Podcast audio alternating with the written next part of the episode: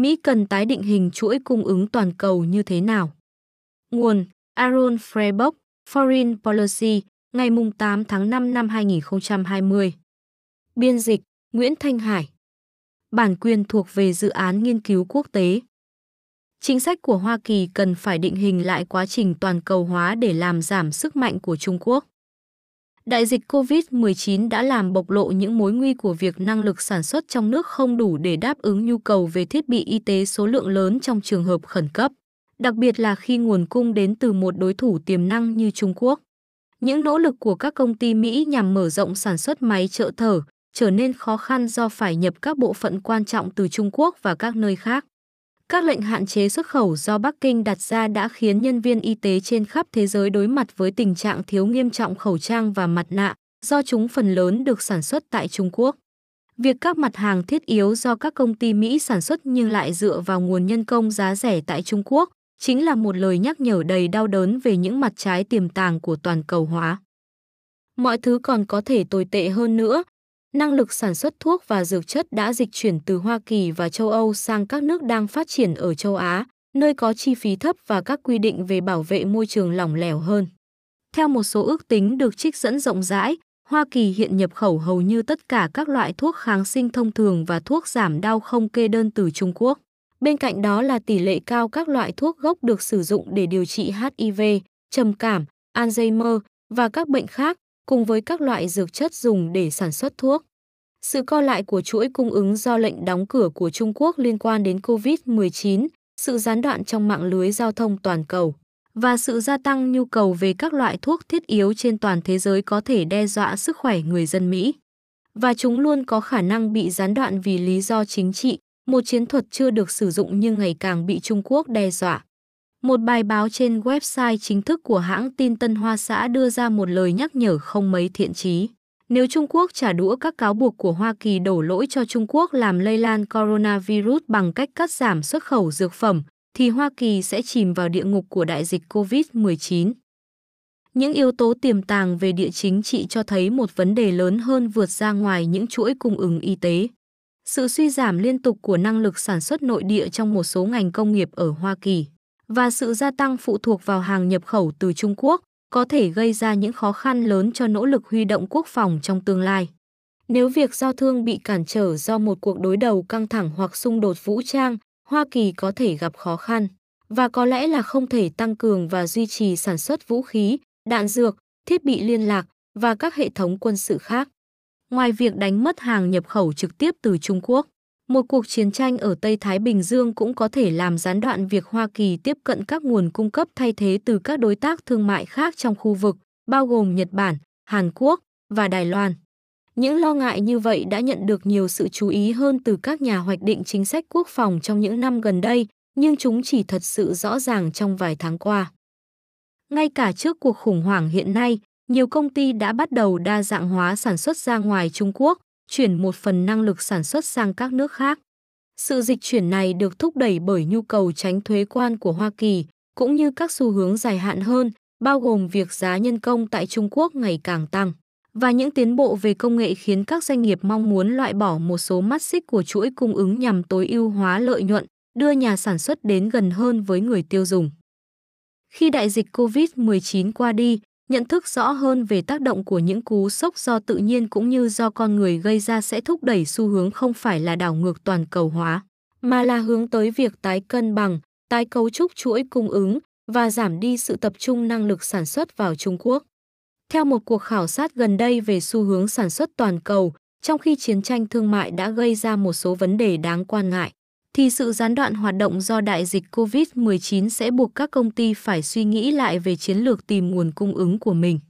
Ít nhất là họ sẽ ngày càng có xu hướng phân tán rủi ro, thay vì đặt tất cả trứng vào một sổ có chi phí thấp nhất như nhiều công ty đã làm ở Trung Quốc. Như đã xảy ra trong giai đoạn đầu, giai đoạn tiếp theo của toàn cầu hóa cũng sẽ được thúc đẩy bởi hàng ngàn quyết định riêng biệt của các doanh nghiệp về lợi nhuận và thua lỗ. Nhưng như trong quá khứ, những tính toán đó cũng sẽ được định hình bởi các chính sách của chính phủ.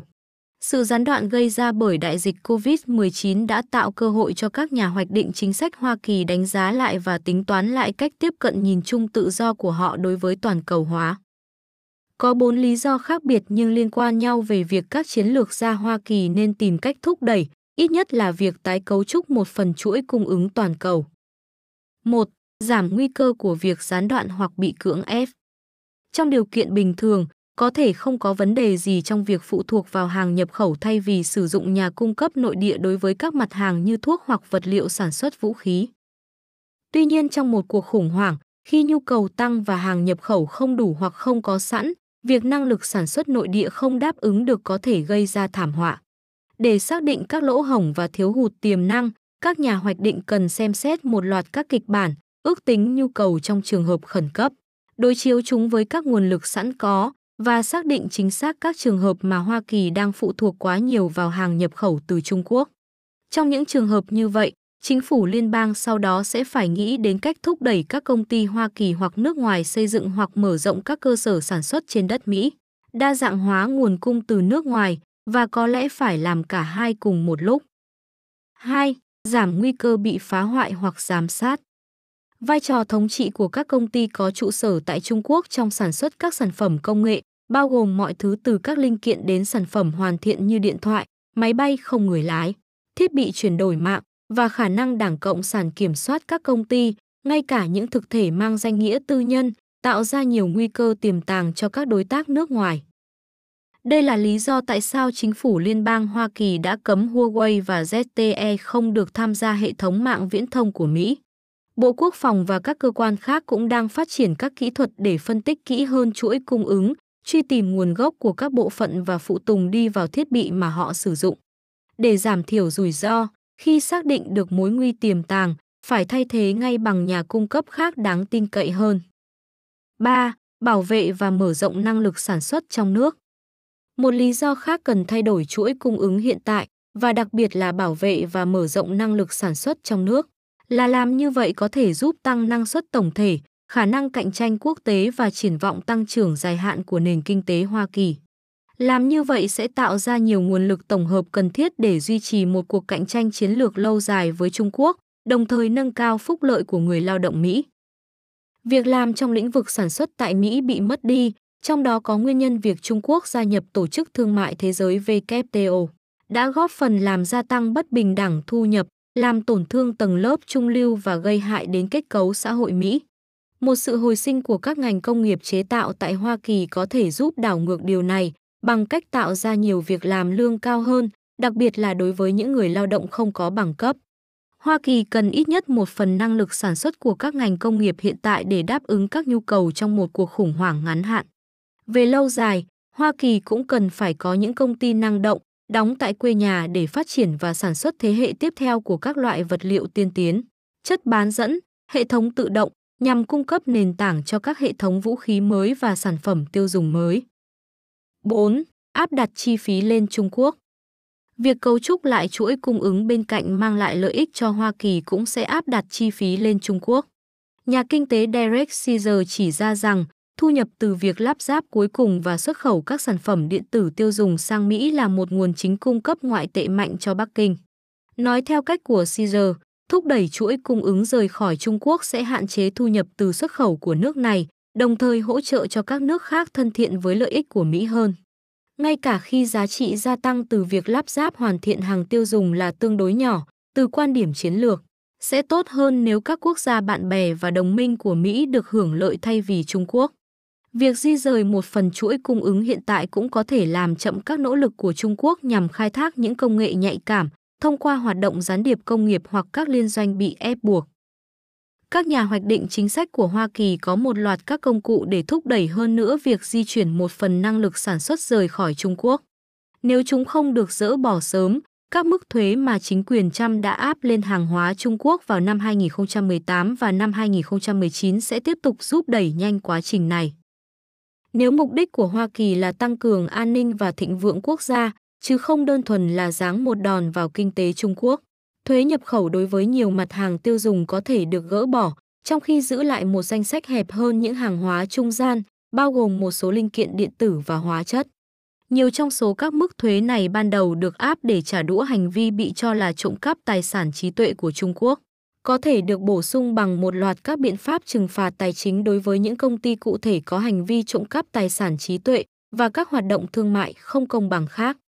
Caesar cho rằng, việc ngăn chặn các nhà xuất khẩu Trung Quốc ở cuối chuỗi cung ứng tiếp cận thị trường là không có ý nghĩa nếu đồng thời vẫn rót tiền cho họ thông qua các quỹ đầu tư Mỹ.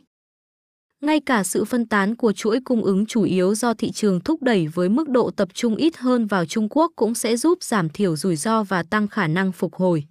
Mặc dù Washington không đủ đòn bẩy để dàn xếp quá trình này, nhưng Mỹ vẫn có thể làm cho một số điểm đến khác hấp dẫn hơn. Nhà phân tích Robert Atkinson chỉ ra rằng Hiệp định Thương mại Mỹ-Mexico-Canada Cùng với việc Mỹ rốt cuộc có thể tham gia một số phiên bản của Hiệp định Đối tác Xuyên Thái Bình Dương sẽ cho các công ty toàn cầu biết rằng nếu họ chuyển sản xuất ra khỏi Trung Quốc đến một trong những quốc gia đối tác này, họ sẽ không phải chịu các mức thuế trừng phạt trong tương lai. Các hiệp định thương mại tự do với Đài Loan, Philippines và có thể sau cùng là Indonesia và Ấn Độ sẽ mang lại cả những lợi ích về mặt chiến lược lẫn kinh tế. Đông Âu và Thổ Nhĩ Kỳ cũng có thể trở thành những điểm đến thay thế hấp dẫn. Trong khả năng cho phép, Hoa Kỳ nên tìm kiếm nguồn nhập khẩu các hàng hóa thiết yếu từ một mạng lưới sản xuất đáng tin cậy ở các quốc gia thân thiện hoặc đồng minh. Ít nhất là một vài nơi trong số đó nằm cách xa Trung Quốc.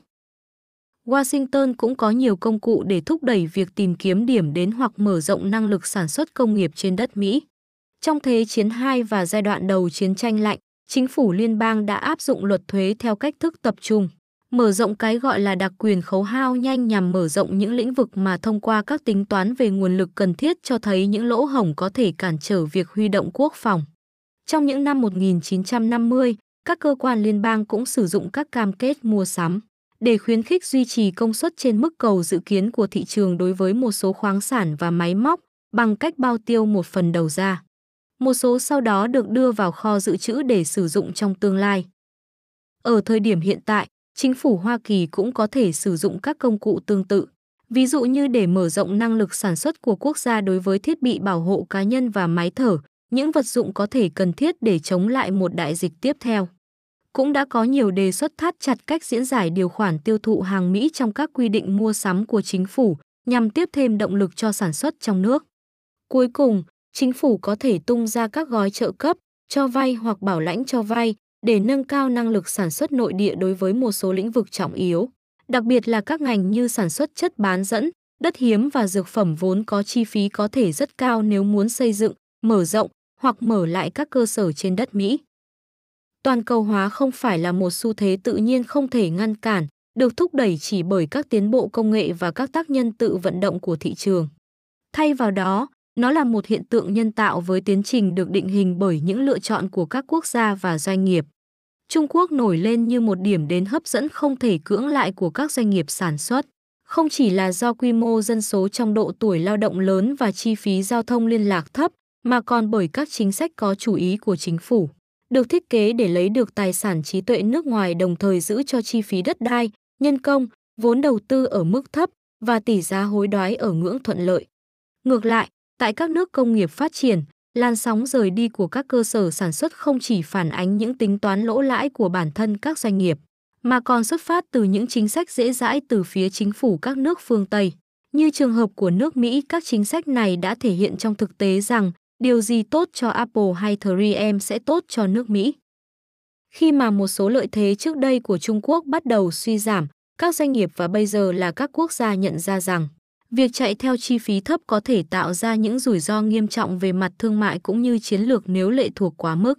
Đáp lại điều này, giám đốc điều hành của các doanh nghiệp sẽ làm những gì tốt nhất cho công ty và cổ đông của họ. Trong khi đó, chính phủ các nước phải quyết định xem điều gì mang lại lợi ích tốt nhất cho quốc gia và người dân của họ. Để phù hợp với truyền thống lâu đời của nước Mỹ, thay vì ra lệnh cho khu vực tư nhân hay trực tiếp thực hiện công việc của họ chính phủ Hoa Kỳ nên tạo ra những nhân tố thúc đẩy nhằm đưa lợi ích của các doanh nghiệp và lợi ích quốc gia đến gần nhau hơn. Tuy vậy, việc này cũng có những mối nguy hiện hữu. Các chính sách về thương mại và công nghiệp là những công cụ sắc bén, có thể bị lạm dụng bởi những nhà lãnh đạo thiếu trách nhiệm, luôn tìm cách thỏa mãn cử tri và đút lót những người ủng hộ, hoặc là sẽ bị kiểm soát và khai thác vì những nhóm lợi ích đặc biệt. Một chiến lược hiệu quả nhằm tái cấu trúc chuỗi cung ứng và tăng cường năng lực sản xuất nội địa sẽ có cái giá của nó. và việc này cần một cơ chế độc lập tương đối với những áp lực chính trị thường ngày để đánh giá các yêu cầu, đưa ra quyết định và thực hiện các chính sách. Tất cả các nhiệm vụ trên đều khó khăn ngay cả trong điều kiện lý tưởng. Tuy nhiên, kinh nghiệm của công chúng và các chính trị gia tại các nền dân chủ về sự lệ thuộc trong tình huống khẩn cấp vào một kẻ thù tiềm năng, vô trách nhiệm và cơ hội đã để lại một ấn tượng còn lâu mới phai nhòa. Sẽ không có thời điểm nào tốt hơn để Mỹ và các đối tác xem xét lại và bắt đầu định hình lại mối quan hệ kinh tế của họ với Trung Quốc. Cuộc khủng hoảng hiện tại là một điều vô cùng tồi tệ, nhưng cũng là một điều tồi tệ không kém nếu chúng ta lãng phí nó.